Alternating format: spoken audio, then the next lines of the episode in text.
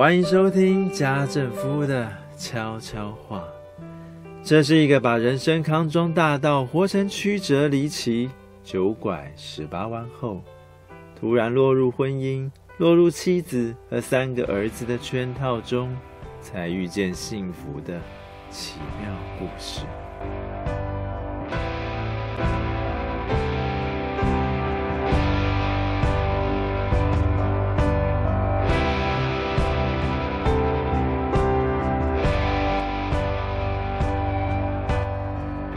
听众朋友们，晚安。今天要来聊聊夫妻之间的说话艺术。但在谈说话艺术之前，得对这四个字有些认识。第一，艺术是一种奢侈品，是人类吃饱穿暖了之后，行有余力才会干的事儿。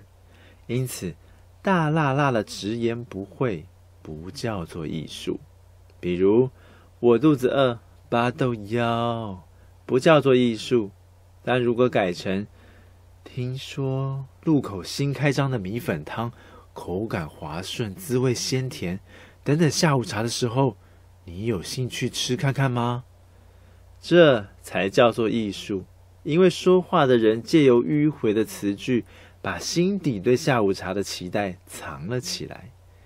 明明是自己想吃米粉汤。却刻意包装成“你有兴趣吗？你说不定会喜欢哦”的方式，让对方误以为你是在替他着想。因此，说话的艺术也等于是一种拐弯抹角、力求不着痕迹却能达成目标的一种沟通方式。第二，将以上逻辑套用在婚姻里头，就会衍生出夫妻之间撒娇的艺术。讨拍的艺术，骂人不带脏字的艺术，还有明明关系破裂，却借由通讯软体说抱歉的艺术。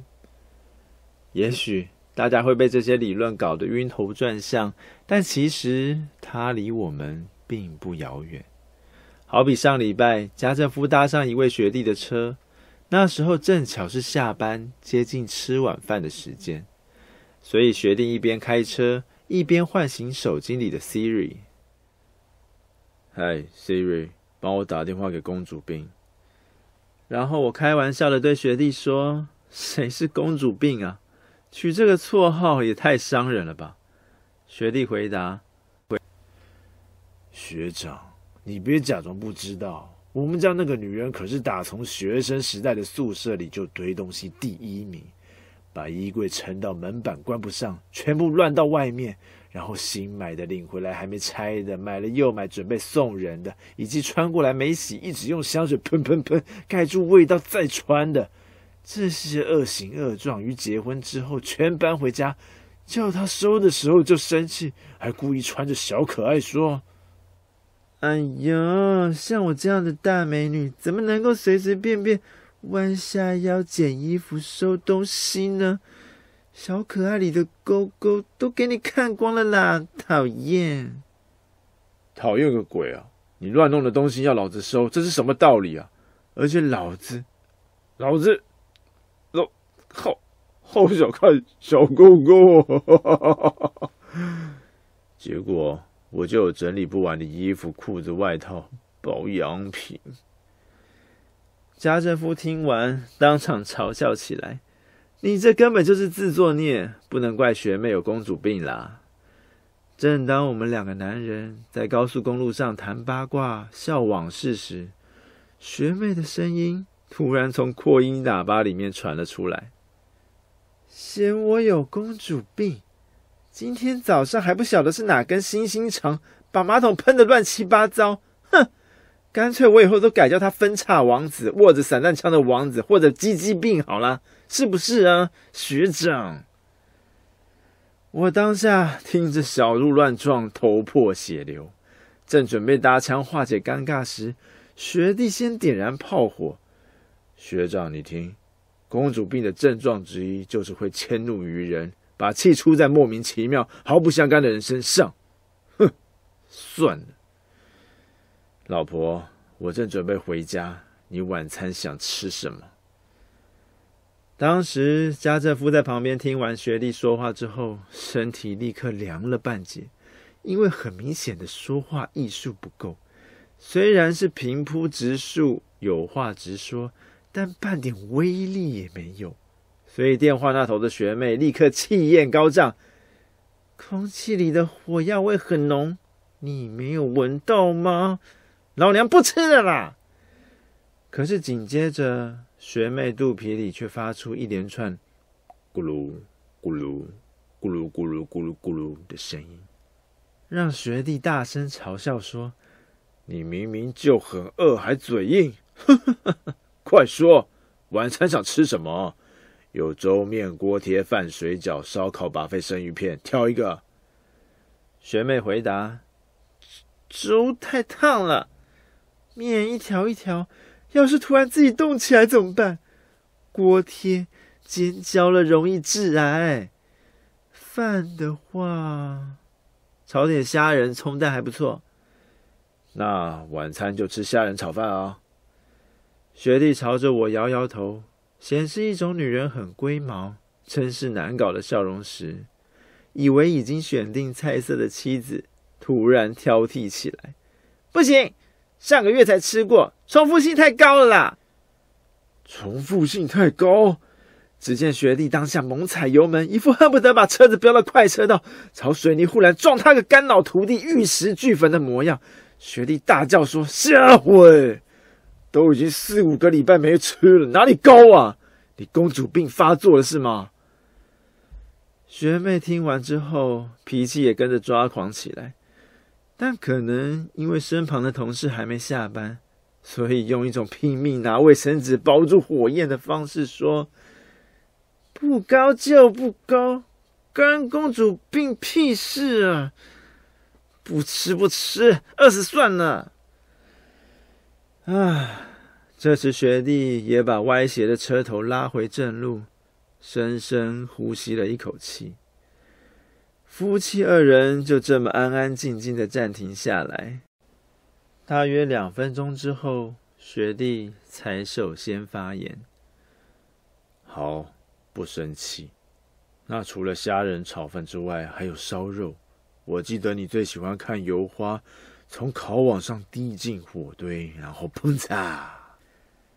我本来以为他们夫妻俩接下来的对话会和平一点。”但没想到，学妹整个情绪大暴走，仿佛刚才停顿的那两分钟是在酝酿一场核子战争加农炮大爆炸似的。学妹激动的说：“你根本就是拐个弯来骂人，嫌老娘腰围粗有赘肉，双下巴和拜拜袖一层叠着一层肥又多，所以连吃个烧肉靠近火堆都会碰擦爆油，是不是？是不是？”唉，那。你还有把肺跟生鱼片，把肺又称作包肥，你一定也没兴趣。这时，女人延续着刚才的气势说：“你凭什么认为我没兴趣？你们男生真奇怪，干嘛帮女生做决定啊？明明是你打来问我晚餐吃什么，列出一堆让我选，可是又没有图片可以看，现在老娘怎么选啊？好吗？”想说你辛苦上班一整天，就忍气吞声配合你，但选着选着，怎么又突然不让我选了？说变就变，很烦耶！终于，我学弟也火了，分叉王子终于紧紧握住了散弹枪，炮火一致的攻击老婆说：“喂喂喂，是谁嫌面条像虫自己会动？锅贴屁股黑了会致癌，还有炒饭包肥刷下巴，油脂喷炸，生鱼片也都啊！”算了算了，反正我已经把车开下交流道，就由我来决定晚餐吃什么。决定你个鬼啊！啪嗒一声，学妹就把电话给挂上了。那时我学弟在驾驶座上是气急败坏，满脸涨红，粗着脖子，咬牙切齿，因为他在说话艺术上完全失败，技巧极差。反观学妹。则是骂人不带脏字，吃人不吐骨头，还赢在挂上电话的那一刻，把无处宣泄的愤怒留给了丈夫。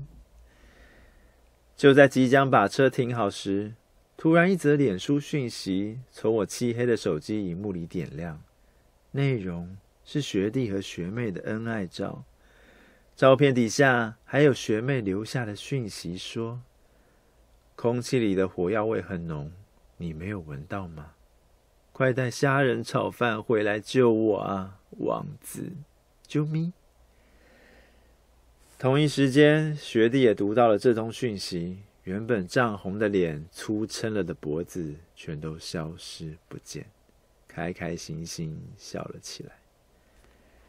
刹那间，家政夫明白了，夫妻之间的说话艺术，不只是拿来勒索情绪或者说服对方，更可以真真实实的发泄不满，然后爱爱妹妹的撒娇之后，再戏虐对方，增添生活情趣啊！你们说是不是？以上是本集家政夫分享的所有内容。如果喜欢，记得去脸书搜寻家政夫的悄悄话，并留下回应。下次见喽，拜拜。